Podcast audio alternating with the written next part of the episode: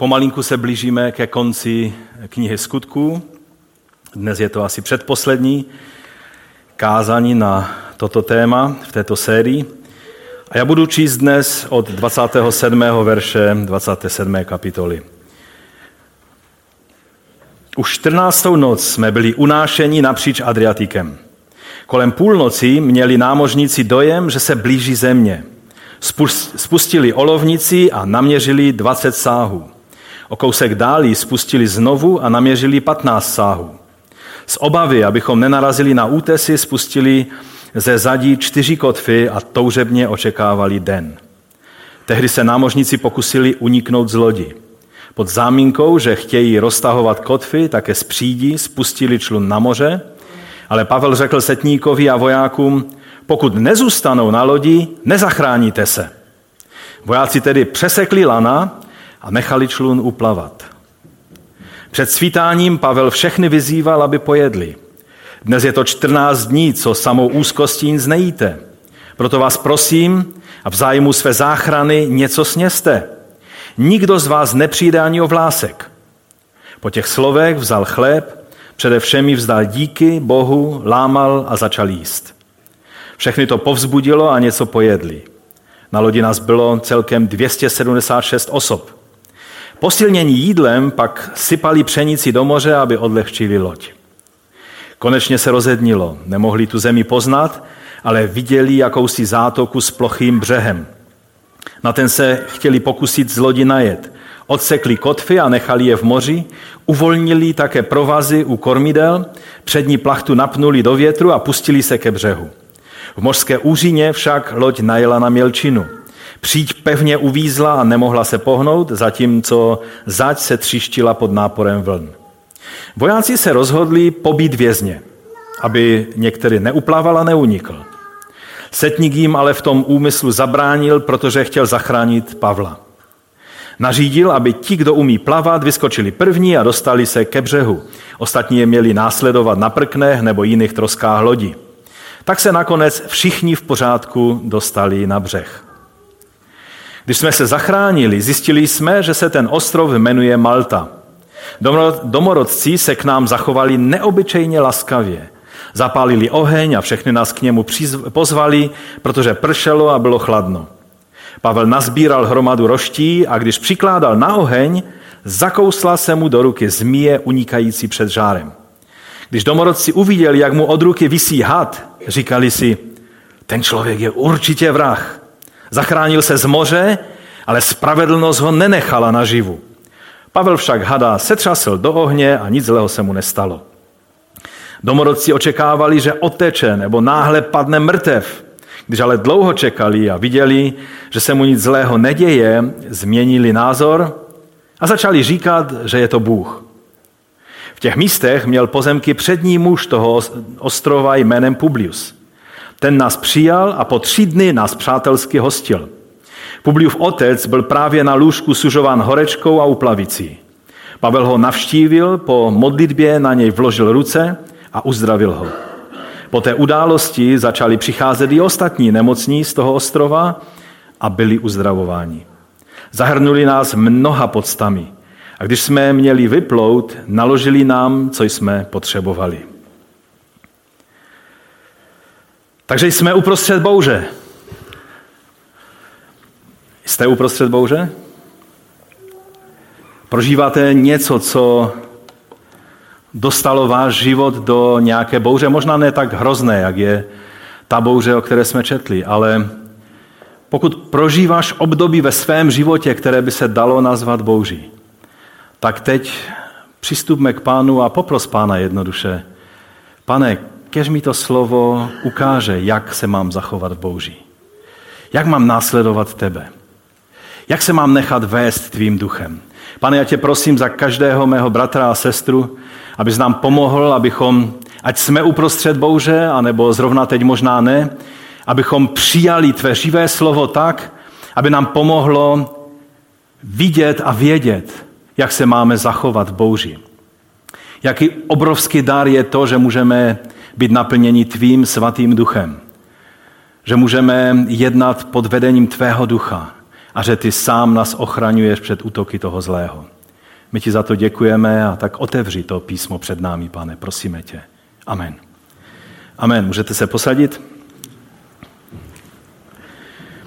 Minule nás Pavel pořádně překvapil, když už jsme byli taky v té bouři, že? Protože to je dlouhý příběh. Lukáš to velice podrobně popisuje. A on se tam uprostřed té bouře vyčkal možná na nějakou chvilinku, kdy, kdy ty blesky a, a to hřmění moře nebylo tak hlučné, tak se postavil doprostřed ehm, celého toho zástupu těch námořníků a vojáků a cestujících a řekl, já jsem vám to říkal. Vidíte, že došlo na moje slova. A tak eh, to bylo téměř, jako by jim strčil prst do obličeje. Rostomilé, že? A tak jsme mluvili o tom, jak, jaké štěstí je to, že Pavel neměl jen tu schopnost, kterou má každý eh, i takoví ti vlažní křesťané, kteří nic jiného neumí, jenom ukazovat na chyby těch druhých, ale že on jako muž ducha byl schopen říct, ale nyní. Byl schopen říct to něco, co je schopen říct jen člověk, který má poselství eh, do nové situace, nové čerstvé poselství života.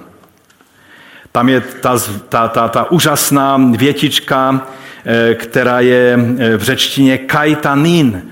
Ale nyní, teď, teď ale, je změna, je nová situace a Bůh má nové světlo, novou naději, nový směr, jak se mohou z té situace dostat. Neměl jen ten starý příběh z Kréty, který by měl každý člověk a, a dokázal ho stále znovu a znovu omílat. A tak nás to přivádí k pokračování v tom fascinujícím příběhu a budeme dále tak nějak eh, se snažit uvidět Pavla z té, z té takové eh, stránky úžasné, kterou, kterou nám tady Lukáš ukazuje, a to je, jak člověk plný Ducha Svatého, ten homo pneumatikos, jak jsme si ho nazvali, jak se eh, zachoval a jak se chová v těchto, v těchto vypjatých situacích. Když bych to zhrnul, co si dnes eh, budeme chtít ukázat, takže zaprvé uvidíme, eh, odkud takový člověk ducha bere svoji autoritu k tomu, co dělá. Za druhé uvidíme, jak na to reagují ostatní lidé, kteří jsou v problémech, a jak takoví lidé reagují, když eh, mají dočinění s opravdovými muži a ženami ducha? To je velice důležité pro každého jednoho z nás, abychom věděli, jak máme jednat, co je důležité v našem životě. Pak si ukážeme také, jak na to reaguje ďábel. Protože existuje nepřítel našich duší, který nám jde po krku. Jsme jako ovce mezi vlky. Jsme ve světě, ve kterém stále ještě ďábel má, i když velice omezenou moc, je, jeho moc je podvázána, protože Ježíš zemřel na kříži a už nemůže být tím žalobcem, který žaluje na nás, protože, protože Ježíš vylil, prolil svoji krev za nás a proto žaloba ďábla už nemá, nemá ucho eh, v nebi. Eh, které by, je, eh, které by jej naslouchalo. Ale přesto se snaží všelijakým způsobem nás zvyklat, škodit nám, brzdit nás, eh, ničit nás a dělat všechno, co je v jeho silách. O tom také budeme mluvit. No a na závěr uvidíme to, co vidíme v celé knize skutku, a to, jak to dopadne, když se iniciativy ujme Duch Svatý a, a skrze své lidi plné ducha jaké to přináší ovoce. Takže pojďme pěkně po pořádku. A můj první bod je e, autorita člověka, pneumatikos nebo člověka plného ducha, není závislá na oficiálním postavení. Víte, v tomto světě se často zdůrazňuje to, jestli máme to odpovídající postavení, jestli mám, máme ten správný úřad, jestli máme, máme e, tu správnou pozici a správně nazvanou a, a, a jestli jsme správně titulováni a tak dále, abychom měli autoritu. E, jaký byl titul Pavlův v té době? Ano, my ho známe jako toho velkého apoštola Pavla. Ale pro ty lidi tam na lodi on byl kým? Jedním z vězňů.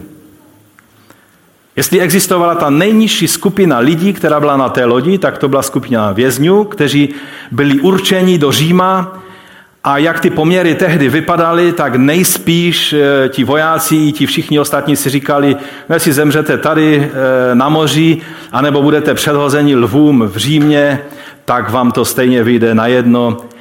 Takovou hodnotu ti to lidé měli. A Pavel byl součástí téhle skupiny. Jakou měl autoritu? Odkud měl tu autoritu? Jak je možné, že se de facto ujal velení té lodi? Protože to byl nejenom člověk rozumný a zkušený, ale byl to člověk ducha. V té situaci, která je popsána v 30. až 32. verši, kdy se nám určití námožníci pokoušeli utéct z lodi. Eh, ono ty lodě měly vždycky jeden eh, záchranný člun a ten vždycky použil ten, kdo byl u něho rychleji, že? to znamená, to byli ti námožníci. A tak oni říkali, no my tam musíme ještě něco upravit na těch kotvách a tak spustili tu loď, že, že jako tam pořeší ty kotvy, ale Pavel dobře věděl, že oni chtějí uniknout. A tak eh, řekl v 31. verši tomu setníkovi i těm vojákům, nezůstanou-li ti to na lodi, vy nemůžete být zachráněni. On nemluvil o sobě, on měl záchranu jistou, protože mu to Bůh slíbil skrze anděla, že on se do Říma k císaři dostane, ale, ale vy všichni ostatní jste ve veliké hrozbě, pokud tito eh, lidé, tito námořníci nezůstanou na lodi. No a to ještě všechno je dobře srozumitelné, že? Pavel prostě věděl, co oni chtějí udělat, takže zakřičel na toho velitele eh, i na ty vojáky.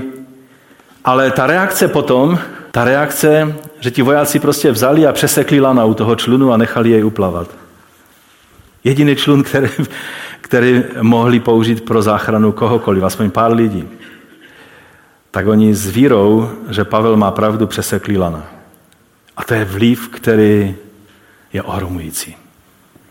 Ten setník a ti vojáci uvěřili Pavlovi, že má pravdu.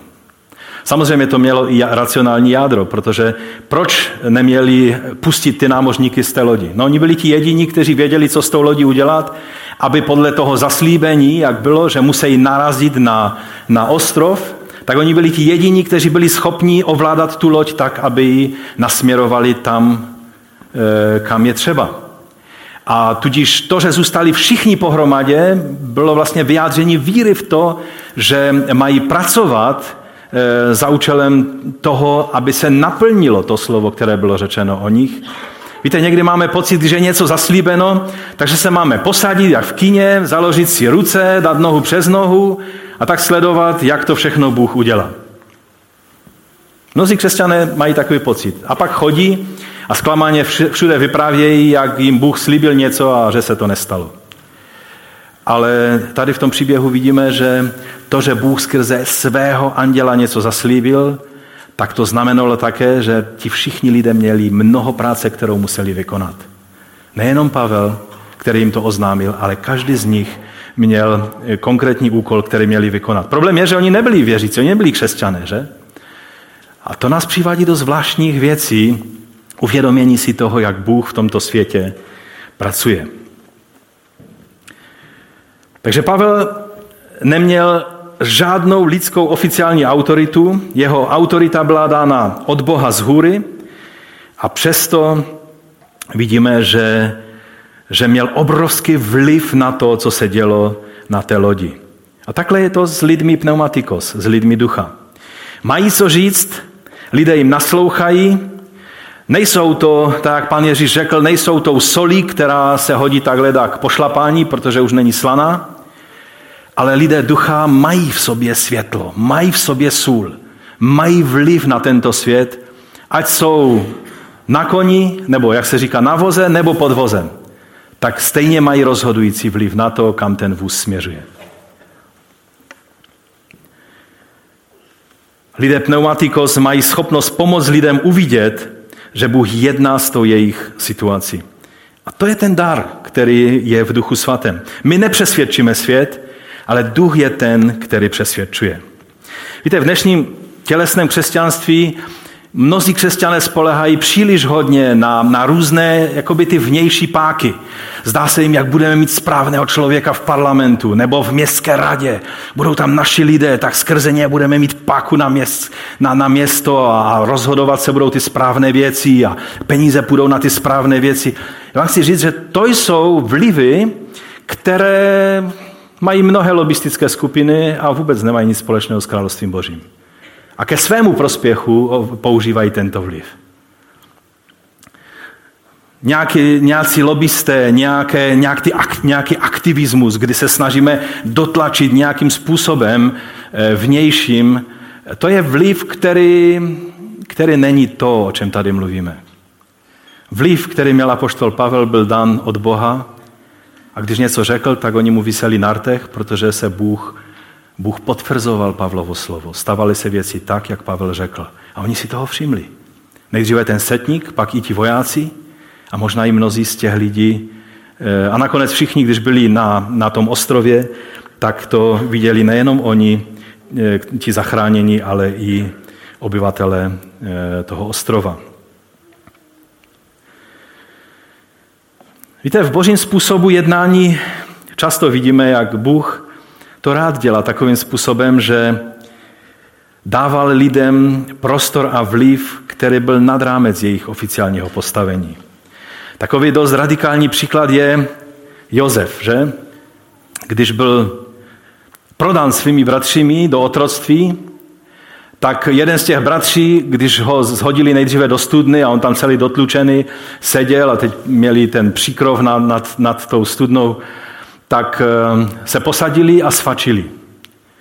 Jo? A, a říkali si, no, uvidíme, co z těch tvých snů bude. A Josef to všechno slyšel. A tak viděl, že ty jeho velké sny, kdy viděl na horizontu, jak, jak si ho Bůh mocně používá, že to všechno je pryč. On tady sedí teď dotlučený ve studně a, a pak najednou zdá se, že se něco děje. Studna se otevírá. Možná teď přichází moment, kdy budu vysvobozen, budu mít úžasné svědectví a budu, budu moci naplnit to, co Bůh pro mě připravil. Proč oni otevřeli tu studnu? Že přišli na lepší nápad, než ho nechat tam hnít v té studně, že ho prodají do otroctví.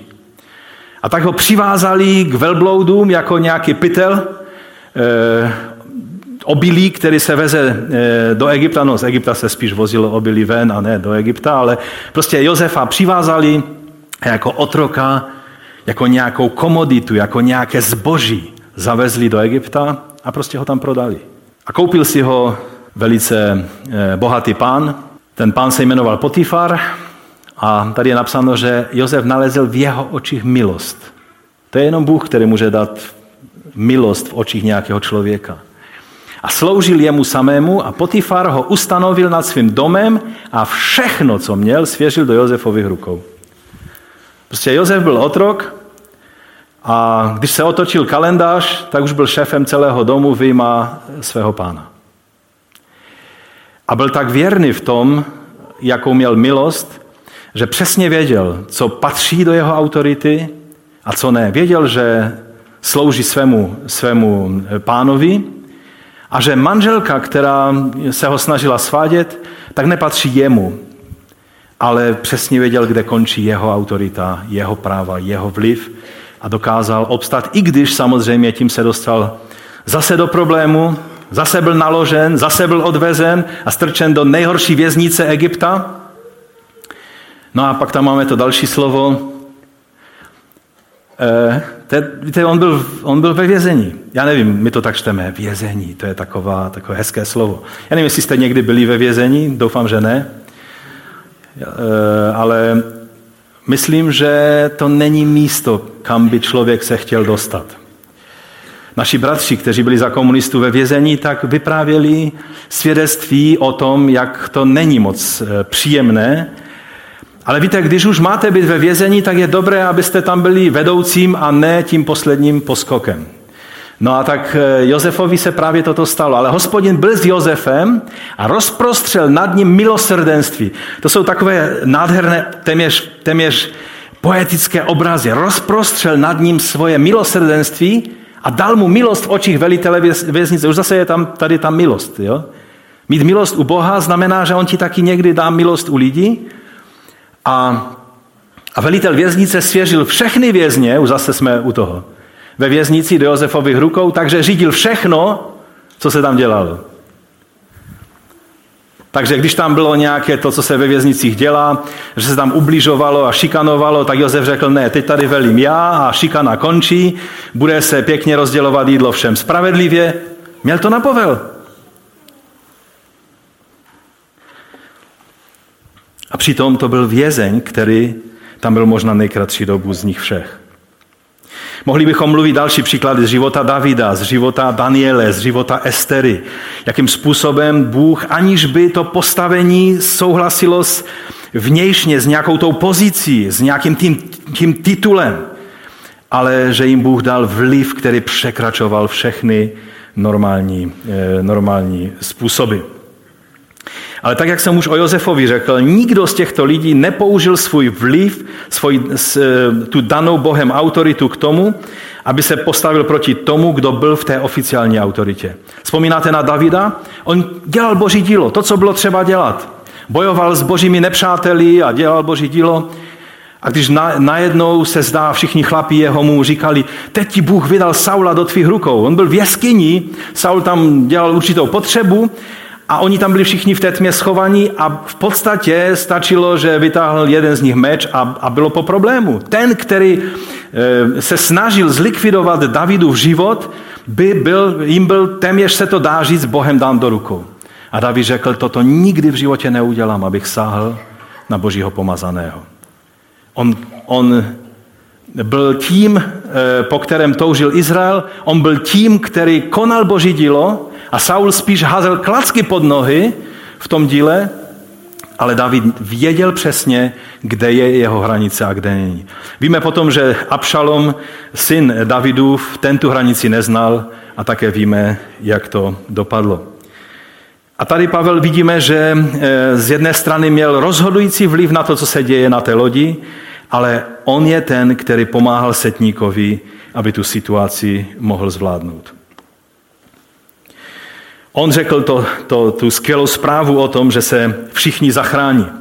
A bylo to téměř jako, Bůh mi oznámil, že já budu zachráněn, protože já se musím dostavit k, eh, k císaři do Říma. A jelikož já budu zachráněn, tak mám pro vás dobrou zprávu, že vy jste jako bonus budete zachráněni taky. A, a to jim oznámil, ale to mělo taky i některé podmínky. Protože většina zaslíbení má i své podmínky. On řekl, musíme narazit na ostrov. Proč? Proč nepřímo do Itálie? Kdyby je ten vítr ještě trošku e, potáhnul víc směrem na sever, tak skončili v Itálii a nemuseli, nemuseli být na ostrově Malta a pak zase riskovat a po takovém traumatu, které prožili těch 14 dnů na, na tom moři, tak by to bylo celkem fér vůči ním, že už by byli na pevnině a nemuseli zpátky na loď. Já nevím, jak vy, ale já třeba po tom, co jsem zažil velkou bouři v letadle, teda v letadle, v malém letadilku, tak eh, se mi pak nechtělo do letadla chvíli jako dost dlouhou, jo? Že, že jsem byl strašně rád, že stojím pevně nohama na zemi. A proč oni? Protože Bůh věděl, co je eh, na Maltě a proč tam mají být. A proto dal podmínku, musíte narazit na ostrov. A druhá podmínka byla, že nikdo nemusí, nesmí opustit loď. Jinak se nezachrání. Kromě Pavla a možná Aristarcha a Lukáše, tak se nezachrání nikdo. Proč byla ta podmínka? Možná proto, co jsem před chvíli říkal. Že Pavel věděl, že bude třeba každou ruku a každou hlavu. Ty zkušenosti, které měli ti námožníci, oni neměli právo si je vzít, skočit do loďky a s těmi všemi zkušenostmi uplavat ale jejich úkolem bylo, aby ty své zkušenosti dali do služby záchrany celku. Tady je velice silné. Stále jednáme s, s hromážděním těch trosečníků, eh, které, mezi kterými z těch 276 lidí byli možná tři křesťané. A zbytek to byli lidé, kteří poprvé slyšeli vůbec o nějakém křesťanském bohu, o židovském bohu a o, o tom, eh, že on posílá anděli, kteří je můžou ochránit že, eh, a tak dále a tak dále. A tak ehm, vidíme, že Pavel vlastně vede ty ještě stále nevěřící lidi, ale kteří mají větší víru než mnozí křesťané, ke krokům víry. A oni ty kroky víry dělali. Mnozí křesťané neudělají krok víry a tady tento setník i ti vojáci, oni dělali kroky víry. Pavel řekl, že nemají odplout, šli a usekli lana od té loďky a pustili loď plavat. Ten setník dobře věděl, že když se začne hádat s těmi námořníky, tak bude muset použít meč a nakonec se mu ještě možná vojáci začnou do té lodi eh, rvat. Takže viděli jako jednoduché řešení prostě přeseknout.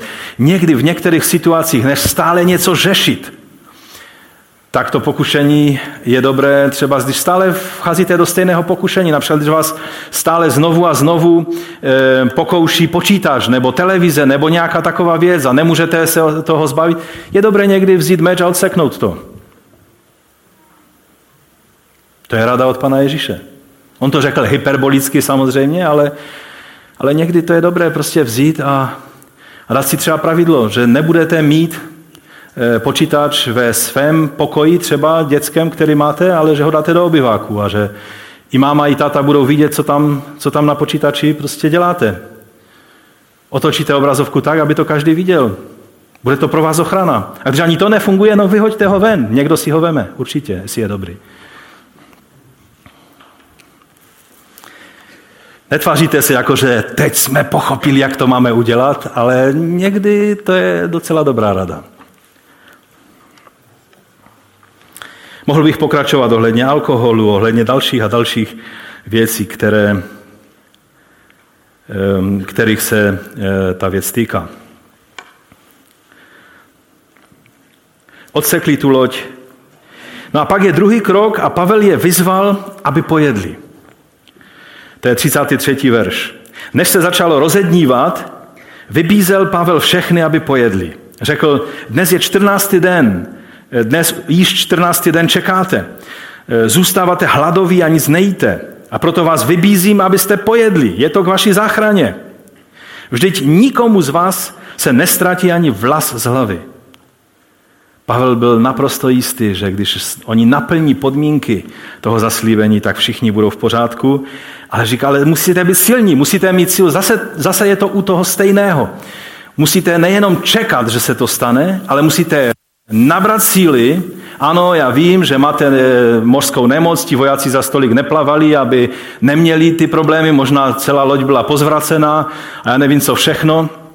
Ti, kteří zrovna neměli eh, tu eh, mořskou nemoc, tak chtěli utíct z lodi. Ta situace tam byla zoufalá, ale Pavel říká, ne, teď je čas, abyste aspoň něco málo snědli, abyste měli energii na to, co se chystá, že budete muset udělat. Velice často, když přijmeš od Boha nějaký impuls, pak máš dělat praktické kroky, kterými se na to připravíš. Co z toho, že všude říká, že jsi povolán na misí, když se neučíš žádný cizí jazyk a umíš jenom hezky, slesky a česky.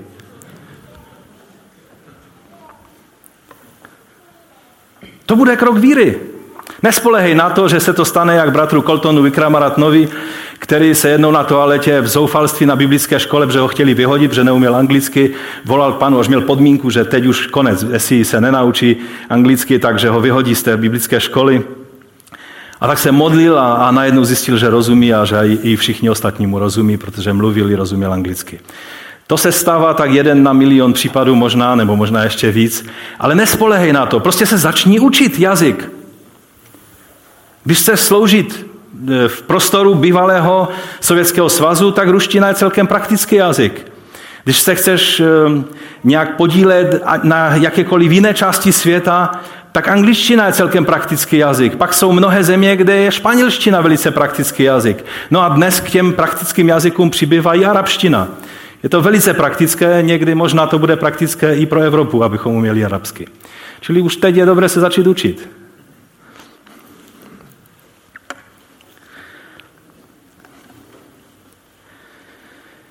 Takže vybídnul je a, a jestli se podíváte, eh, tak on jim šel příkladem v tom, eh, v tom kroku. On jim neřekl, teď pojeste, ale víte, mě je tak špatně, já nemůžu ani, ani se podívat na jídlo. Oni už 14 dnů nejedli, tam nebyl jenom problém té mořské nemoci, ale byl i problém toho, že po 14 dnech nastartovat po takovém pustu, to není úplně tak jednoduchá věc. A, a je třeba eh, na to jít opatrně, že? A Pavel, 35. verš, jo? Vzal chléb, především jí vzdal díky Bohu. To je jako bychom četli korinským eh, večeři páně, že? Po těch slovech vzal chléb, vzdal díky Bohu, rozlomil jej a začal jíst.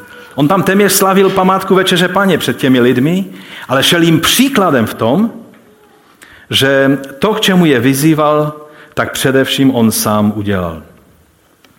A pak je napsáno, že všichni nabili dobré mysli a také oni přijali pokrm.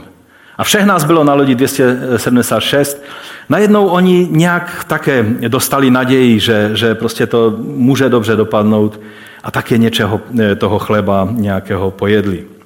A pak vyhodili všechno pryč z lodi, protože věděli, že teď už se konec té lodi blíží. No a teď to vypadalo jako, že Pavel skutečně tu loď svým vlivem naprosto ovládl. Co řekl, to oni dělali, všichni byli povzbuzeni, e, najednou i dostali energii a sílu něco, něco dělat, protože, protože vidíme, že, že e, přijali to jídlo a byli povzbuzeni. E, jo? To, to vypadá úplně nádherně. A Pavel si mohl říct, pane, změnil si moji situaci, můj plášť si proměnil v radost. A, a konečně začíná možná i světlo na konci tunelu. No a v takových chvílích dá velmi často o sobě vědět jedna bytost. A to je ďábel. No a žel, abych byl vůči vám čestný, tak musím dát i ten druhý bod. Nebuď překvapen, že se ďábel bude snažit zvrátit boží plány a to až do konce. On to nejenom zkusí, ale on to bude zkoušet až do hořkého konce. Nikdy se nevzdá té myšlenky, že přece jenom se mu podaří tě nějak zastavit v naplňování božích plánů, zvyklad, že ty boží plány se zruší. Víte, on nikdy nepochopí, že boj s božími záměry, to je boj s větrnými mlýny, které on nikdy nezastaví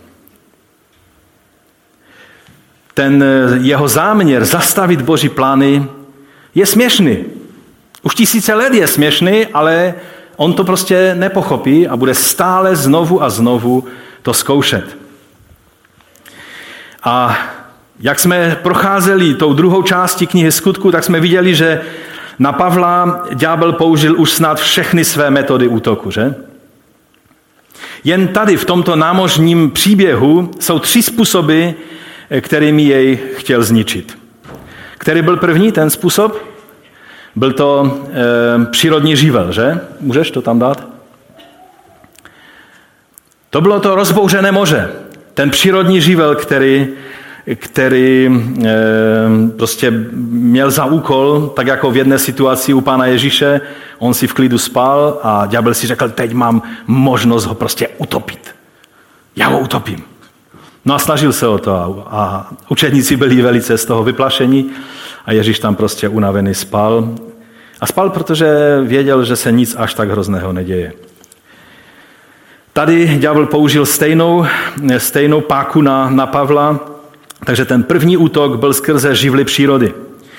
Často se to stává, že, že ďábel používá prostě eh, živelné živly přírody. Eh, a také je to obraz, eh, protože moře bylo kdysi vždycky vnímáno ve starověku jako, jako symbol zla, temnoty, chaosu, smrti a toho všeho nepříjemného. Já vím, vy jezdíte do Chorvatska na dovolenou a pro vás moře to je symbol dovolené a pláže a čistoučká voda a já nevím co všechno.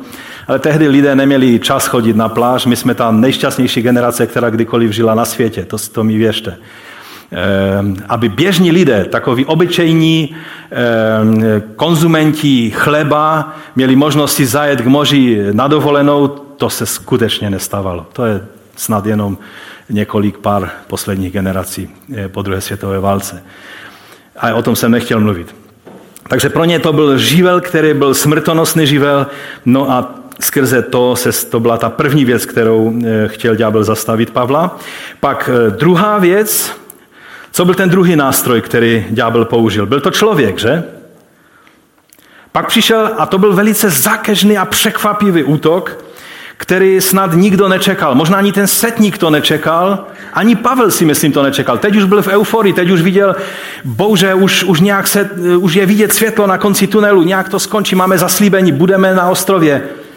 A najednou vojáci přicházejí za setníkem a říkají, říkají dobré, kde jsou vězni, dej nám je, my je pobijeme, protože my nemáme šanci je uhlídat. A každý voják svým životem ručil za to, že ti, že ti vězňové e, neutečou. Obzvlášť u tak prominentních vězňů, jako byl Pavel, tam by to každopádně eh, byl hrdelní trest, pokud by Pavel uniknul.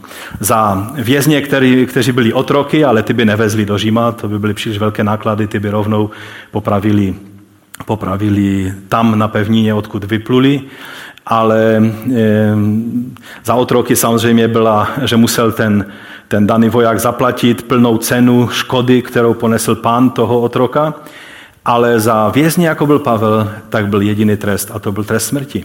No a oni říkají, no nemáme šanci je uhlídat, takže to vyřešíme jednoduše, pobijeme je tady a, a v Římě je nahlasíme na seznam ztrát. Nesmíme je nechat se utopit, protože bychom neměli jak prokázat, že skutečně byli mrtví, že třeba neutekli a to by byly komplikace. A ten setník si byl vědomý toho, že to je velice pragmatické řešení, které je správné z pohledu e, ryze vojenského. Ale v té chvíli už jeho vztah k Pavlovi byl, že tam něco v jeho srdci říkalo, bože, jestli existuješ, dej mi to něco, co má tento člověk. A tak rychle ty jeho zavíty zapracovali no a přišel s geniálním nápadem, že všichni, kteří umějí plavat, poplavou první na pevninu a tam pěkně počkají a vězní tam nějakým způsobem se taky doplachtí, no a oni je zase pěkně zatknou a, a všechno bude v pořádku. No ale všimli jste si toho náhlého zákeřného útoku? Víte, to je kdy už čekáte a zdá se, že všechno je v pořádku, najednou zjistíte, že ďábel ještě se snaží nějakou klíčku udělat a znovu, znovu překvapivým způsobem udeří. A to, že lidé jsou tím nástrojem velice často, žel, tak to je. Třetí útok byl jaký? No, prostě nehoda. Stávají se nehody? Stávají. Kouslo vás už někdy něco? Mě jednou, když jsem sekal trávu, která byla taková trošku vyšší, tak najednou něco kouslo a, ještě bylo i hodně horko. A, a já jsem najednou ztratil vědomí a, a malem tehdy manželka musela, musela mě velice rychle dostat do nemocnice, protože se zdálo, že, že to je velice vážné.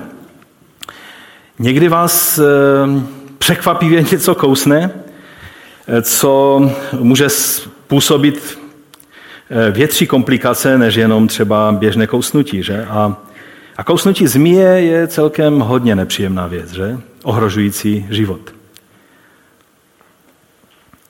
No a tak eh, Pavel, když tam eh, prostě byli už, teď trošku předbíhám, už byli na břehu a, a teď ti domorodci tam udělali oheň a oni tam, Pavel byl jeden z prvních, který se vrhnul do práce. Všimněte si Pavla, jak je činorodý člověk. Mnozí si myslí, že homo pneumatikos, člověk ducha, je člověk, který tak chodí rucema stále tak, jo? A jenom chodí a haleluja, amen, haleluja. Pan ti žehnej, bratře, pan ti žehnej, sestro. Člověk ducha má někdy ruce až po lokty plné práce. Protože to jsou praktičtí lidé. Pavel si říká, oni tady složili oheň, no pojďte chlapi, jdeme nanosit nějaké, nějaké dříví, nějaké e, suché dříví, tak tam začal sbírat a nanosil to a, a teď, když to přinesl, tak v tom chrastí nějakém se tam hřála zmije, teda hřála, byla zmije a když se dostala příliš blízko ohně, tak zjistila, že je zlé a zakousla se Pavlovi do ruky. No a teď ti všichni lidé, kteří si říkají, člověče, co to je za člověka? Teď se tady je rozbitá, Oni jen tak tak se dostali na břeh a jen co vylezl z té vody, tak už mu vysí zmije u ruky. To znamená, že končí. Takže prostě nehoda. Přežil obrovskou bouři, přežil Jeruzalém, jak ho tam chtěli popravit, zlinčovat a nevím, co všechno měli past. 40 lidí se postilo, já nevím, jak dlouho, aby, aby Pavla dostali a zabili a všechno, skrze všechno ho převedl pán. A najednou ho uštkla žmije a zemřel.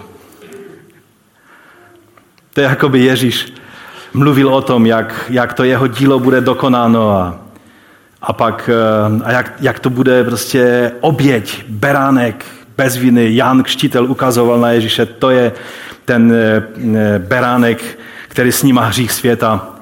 A najednou jeli z bodu A do bodu B po Galilejském moři a byla taková trošku nepříjemné počasí a Ježíš se utopil. Rozumíte? Bůh dokáže dovést svého člověka tam, kam ho chce dovést. To neznamená, že neprožije nepříjemné věci. Takže Bůh Pavla ochránil v každém z těchto útoků. V prvním případě té bouře, jaká byla ta ochrana? No poslal anděla a ten anděl přišel s boží radou, že? Z jedné strany ta přítomnost anděla znamenalo, anděl, anděle jsou ti, kteří nás hlídají. Já si pamatuju, kdysi byl takový obraz, kdy dvě malé děti šly po mostě a tam byla díra v tom mostě a za nima byl anděl strážný. Znáte asi ten obraz, že? To je nádherné vyjádření toho, že tehdy, když nejvíc potřebujeme ochranu, Bůh má své anděly na svém místě. Mohl bych tady vršit příběhy o tom, jak někteří lidé Třeba vím, že mý rodiče vyprávěli příběh jedné sestry, která chodila přes les pravidelně, protože ona byla porodní bábou a tak někdy v noci šla takovým hlubokým lesem, bylo to někde, někde já nevím, na Volini nebo tam, nevím přesně teď, eh, kde to bylo. A, a v jednom období obrovský nějaký Bernardin nebo velký pes se k ní vždycky přifařil a převedl ji tím lesem a pak zase zmizel. No a pak ona se dozvěděla, že tam číhali chlapi, kteří nechtěli udělat dobré věci, ale kteří chtěli ublížit. A, a Bůh prostě poslal anděla v, v osobě nebo v, v té, té postavě toho velkého psa, ze kterého měli ti chlapi pořádný strach a ochránili. Nebo se stávaly různé jiné věci. I od mého dědy jsem slyšel několik takovýchto příběhů. Bůh má své anděly, kteří vás ochrání. Někdy ten anděl je v osobě člověka, kterého i znáte. Mně se stalo, že na vojně byl major, velitel, eh, to byl velitel praporu, eh, jestli se nepletu, a když my jsme tam pracovali a teď, teď jsme tam prostě nějaké ty panely betonové ukládali, abychom tam mohli pak jet tankama, tak eh, Najednou on tak stál za mnou a já jsem čekal, že odháknu prostě ten, ten hák, až, až to bude položeno na zem. A on najednou mi sáhl na rameno a potáhnul mě tak asi o půl metru nebo o metr dozadu. A v tom momentě, jak to udělal, tak ten, ten, to, to, eh, ten hák, který držel ten panel, tak se zlomil a udělalo takovou ránu, že mě kousíček před obličejem prostě to švihlo tak, že kdybych stal o ten krok dopředu, tak bych už tady nebyl. Čili eh, někdy to je člověk, kterého Bůh pošle, ale často je to přímo anděl a my můžeme jenom říct díky ti Bože za to, že se o nás stará, že nás chráníš. V tom druhém případě při útoku člověka si použil Bůh jaký nástroj? Vojáci zautočili a Bůh si použil jiného člověka, toho setníka, který byl tou boží ochranou. Je dobré být součástí těla Kristova, protože když na vás zautočí ďábel skrze jiné lidi, někdy tou pomocí je to, že máte komu zavolat, se za vás modlí, nebo ať vám prakticky pomůže. Někdy Bůh pošle eh, své, svůj nástroj a tady v tom případě je to zvláštní, že to ani nebyl věřící člověk. To byl prostě setník římské, římské armády. On byl tím božím nástrojem a tak se pomalinku učil naslouchat boží radě. Víte, to je důkaz toho, že ne každý se stane křesťanem tak hned. Jo? Teď se stále pohan, pohan, pohan, najednou přijde moment obrácení a už je křesťan. Někteří lidé do toho vstupují skrze proces. My máme někdy divné představy o tom, jak se ty věci dějou, ale když čteme pozorně Biblii, tak zjistíte, že v mnohých situacích se to děje jinak než naše šablony. Bůh se nikdy nedá zavřít do našich škatulek eh, pojmu, tak jsi, jsi znovu zrozený nebo nejsi znovu zrozený? No to je sice dobrá otázka, ale nevždy se to dá tak poznat v tom momentě, jak, to, jak, jak bychom to rádi škatulkovali. Tento člověk dělal kroky víry, důvěřoval Pavlovi, který důvěřuje svému Bohu, ale ještě nebyl. Technicky vzato nebyl ani obracený, ani znovu zrozený, ani křesťan, ani pokštěný, nic. Ale Bůh si ho použil jako svůj nástroj a proto je třeba, abychom, abychom to vzali v úvahu.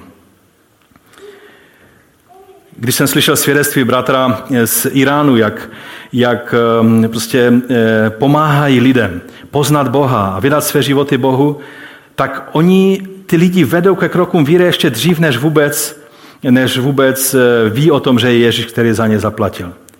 Jenom začnou teprve chápat, že existuje Bůh a začnou okoušet boží jednání ještě dřív, než si uvědomí, že je Kristus, kterému mají podřídit svůj život.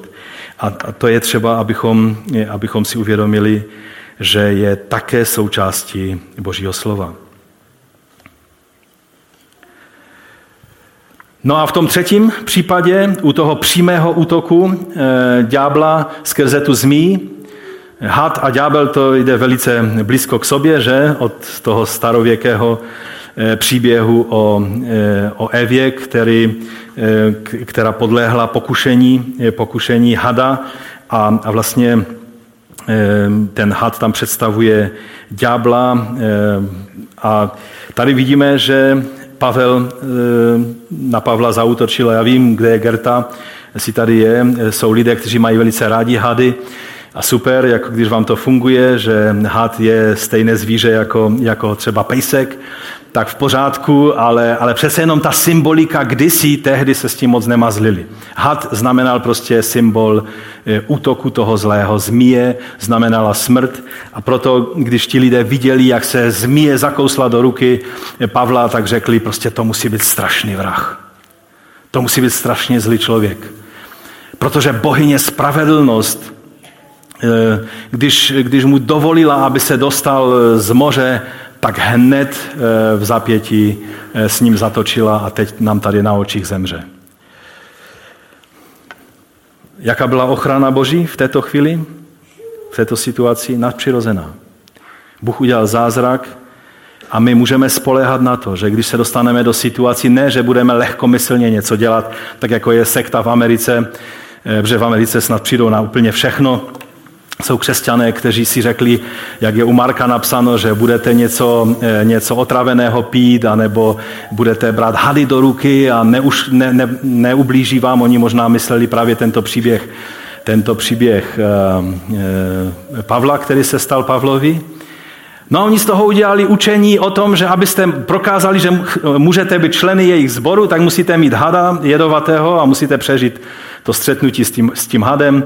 Problém byl, když jeden ze šéfů té církve byl ušknut a zemřel, to je dost velký průšvih, že? E, takže, no ale nebudu se pouštět touto cestou. Dobře, existují různé věci, ale pokud chodíme v pokoře před Bohem a doufáme v Boží ochranu, tak když se stanou věci, které, které se stanou, aniž bychom my si to přáli, Bůh má moc tě ochránit před tím, co naplánoval ten zlý, aby ti ublížilo. On dokáže osten toho, toho jedu zastavit.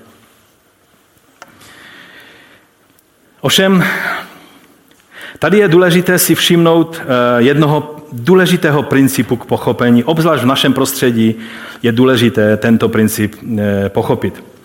Co byste v takovém momentě dělali, když by vám vysel had u ruky?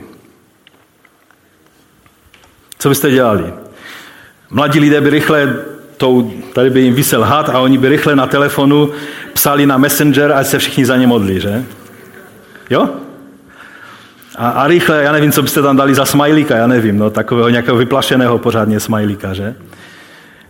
A rychle na celý svět a rozešlete to všem modlitebním organizacím, které organizují modlitební řetězce po světě, rychle se modlete a, a pojďte Aristarchos a Lukáš, rychle svazujte moc toho jedu nade mnou. Zavolali byste experty na, tam nebyl žádný expert, ale kdyby byl, tak by zavolali experta na svazování, rozvazování, vysvobozování a všechny možné věci, aby vás z toho jedu osvobodili. Co udělal Pavel? Dělal něco z toho? On se zachoval jak takový člověk, který vůbec nechápe, co znamená duchovní boj, Co znamená se postavit a dostat ďábla pod své nohy a, a vyznávat vítězství do situace. On, jako, on byl absolutní ignorant. On prostě šel a setřásl toho hada do ohně a říká, chlapi, přineseme trošku víc dřeva.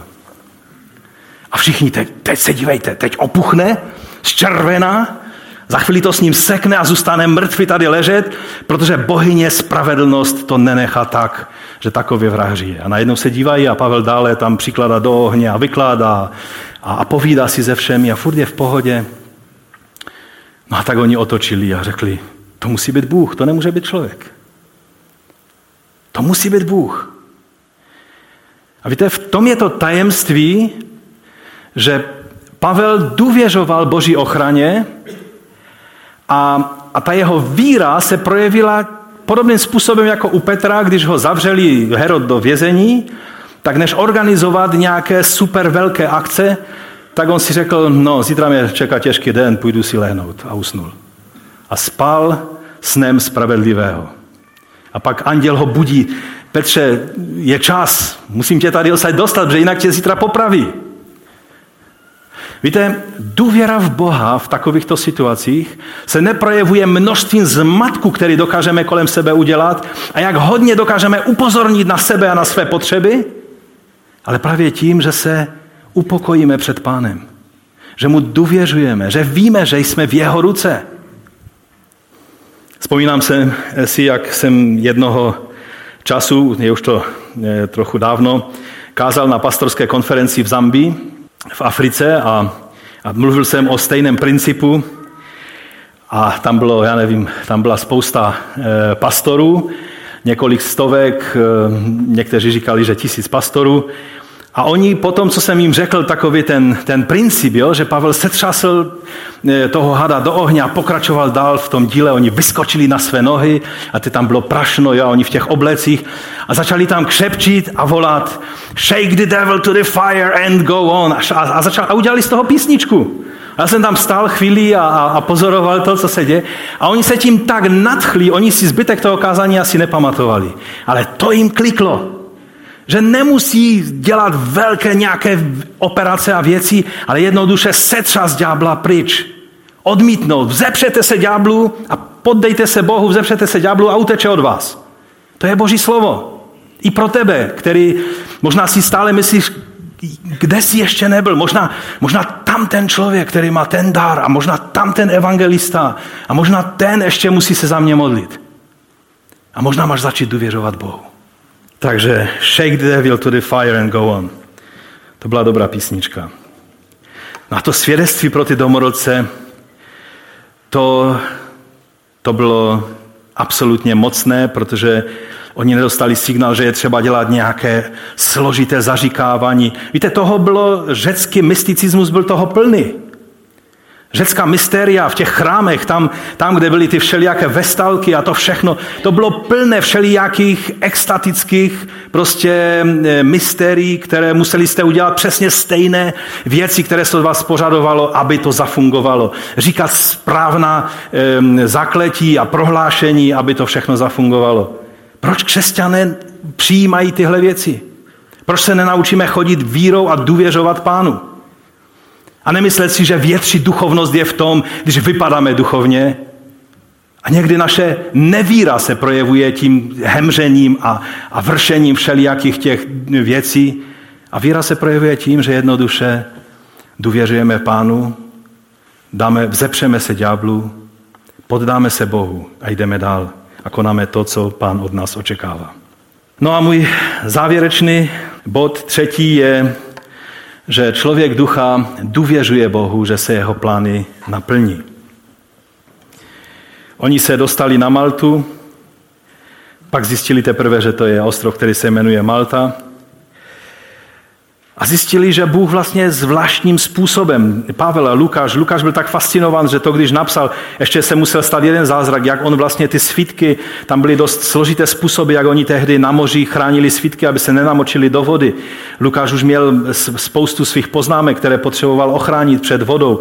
A když tam plavali na, na ten břeh, tak musel prostě nějakým způsobem, eh, měl sice na to čas se připravit, 14 dnů byli, byli v té situaci na té lodi a on věděl, že to nesmí prostě ztratit. Ale eh, oni, oni mohli vidět, jak, eh, jak je Bůh dostal eh, na, na ten ostrov a že vlastně oni to neměli v plánu, ale najednou jsou tady lidé, kteří jsou otevření, kteří, jsou, eh, kteří, kteří prostě eh, je vidět na nich vstřícnost a jsou přímo otevření na evangelium.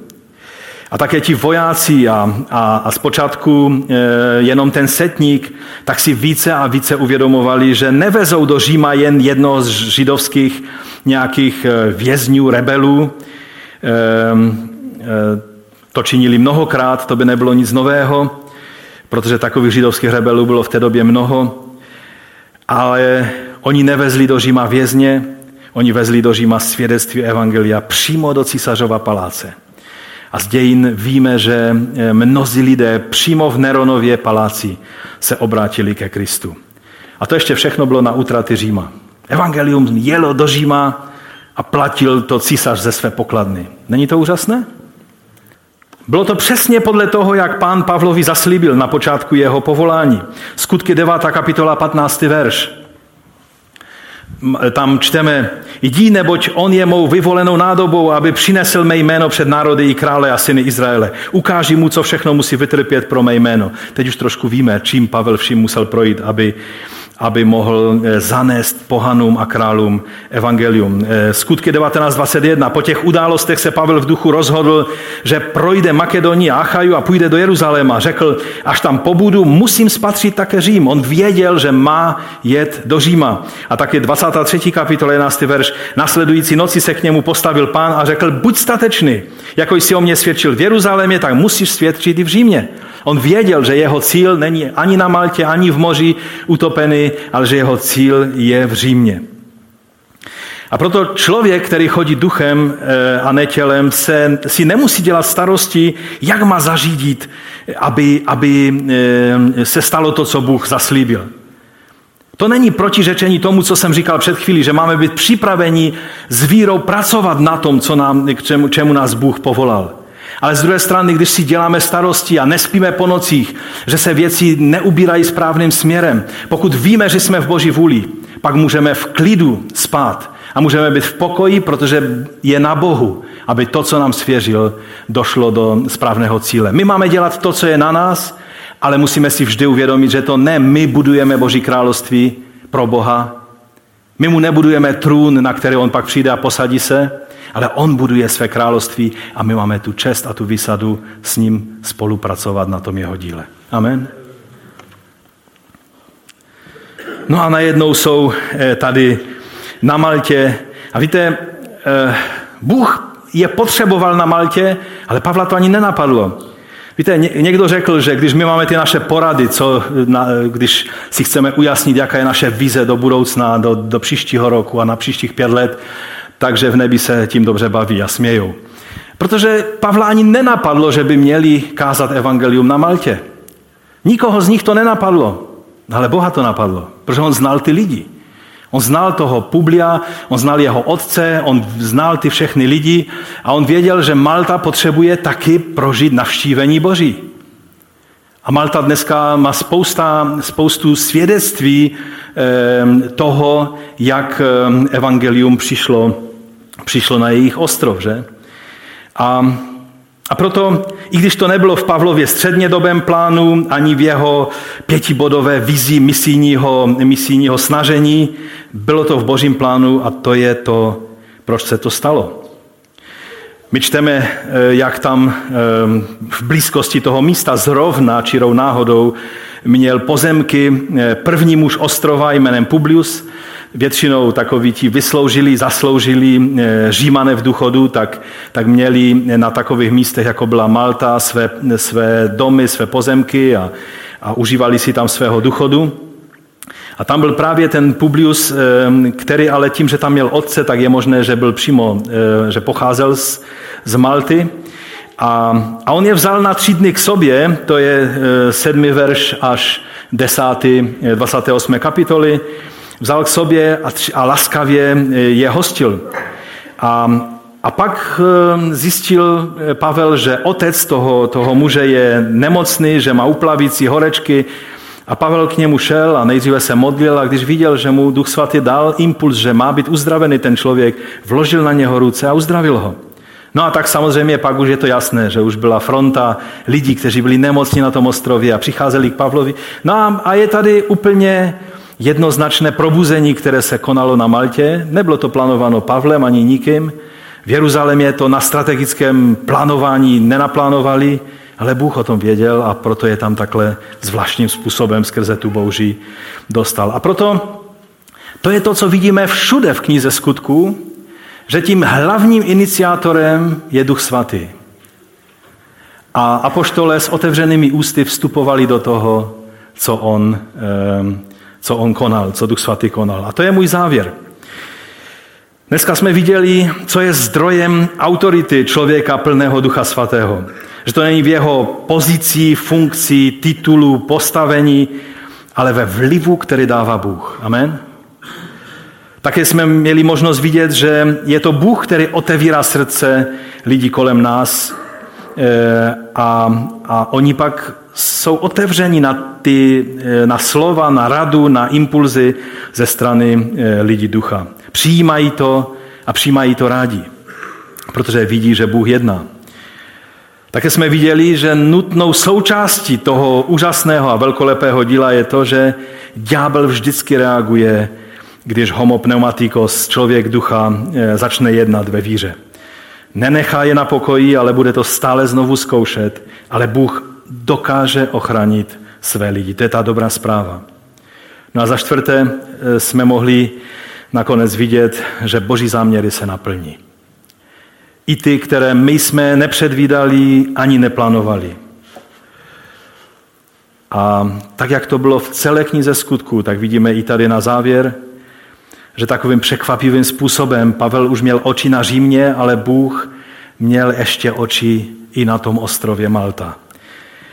A, a tak víme, že když je to Duch Svatý, který je tím iniciátorem, on má moc dovést Pavla až do cíle, do Říma, kam měl nasměrováno.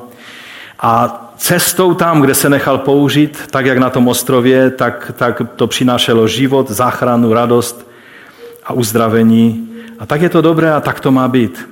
To, co Bůh zaslíbil, to se stane i skrze veškerá protivenství, která jak duch tohoto světa, tak všechny moci temna se budou snažit toto zastavit, ale Bůh má moc nás dovést až do konce.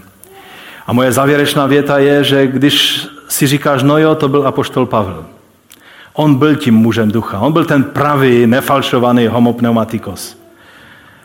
Ale já ti chci říct, že ten Pavel ve svých epištolách píše o tom, že každý máme chodit duchem. Buďte naplňováni duchem, nám radí Pavel. Pak nám radí, že máme zpívat eh, žálmy, duchovní písně, máme se radovat v Pánu. A, a moc Ducha Svatého je to, co nás bude uvádět do naplňování Božích záměrů v našem životě. A tak povstaňte a budeme Budeme se modlit o to, aby, abychom to neodložili, neuhnuli před tím slovem tak, že řekneme díky ti Bože za úžasného apoštola Pavla. Ale že si položíš tu otázku, kde já jsem, když jsem v životní bouří. A nebo už jsem za tou bouří a je jiný nějaký zákeřný útok vůči mně. Jestli skutečně dovolí Duchu Svatému, aby mě dovedl až do vítězného cíle.